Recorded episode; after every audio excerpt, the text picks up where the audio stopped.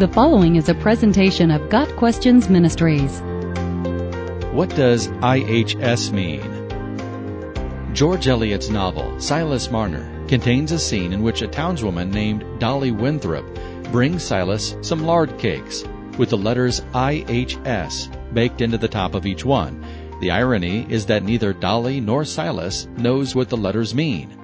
Dolly simply puts IHS on her baked goods because she sees the letters in her church every Sunday and assumes there is some benefit to them. Her explanation is rather droll. They're good letters, else they wouldn't be in the church, and so I prick 'em on all the loaves and all the cakes, though sometimes they won't hold, 'cause of the rising. And I hope they'll bring you good, Master Marner, for it's with that will I brought you the cakes, and you see the letters have held better nor common. From chapter 10. Unlike Mrs. Winthrop, we need not remain ignorant of what IHS means.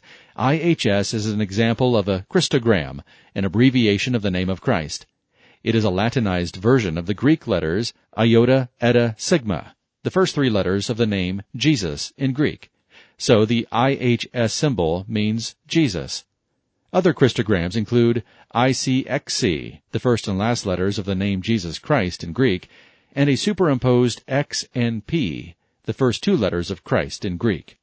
Sometimes the letters IHS are intertwined with each other. Other representations include a cross above or stemming from the H. The symbol is most often found in Catholic, Anglican, Lutheran, Methodist, and other high church denominations, where it is found on vestments, scapulars, windows, medallions, tombstones, and crosses. The Jesuits, or members of the Society of Jesus, use IHS in their official seal, adding three nails below the H and surrounding the whole monogram with rays. Through the centuries, this Christogram has had other meanings attached to it. One is that it is an abbreviation of a Latin phrase meaning Jesus the Savior of men. Other appended meanings of IHS include We have Jesus as our companion and Humble Society of Jesus. According to legend, Constantine the Great saw a vision of a cross and the Latin words in hoc signo vinces, in this sign you will conquer. Some have taken the first three words of the command to Constantine and given IHS another meaning. And some have skipped Latin altogether, tacking on a purely English meaning, in his service. Originally, however, IHS simply meant Jesus. It is always good to know the meaning of the symbols that we use.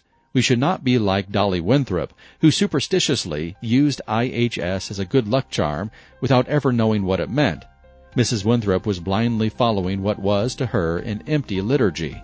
There is nothing wrong with tradition per se, but we should be careful not to cloak our praise of Jesus' name in symbols and monograms based on dead languages.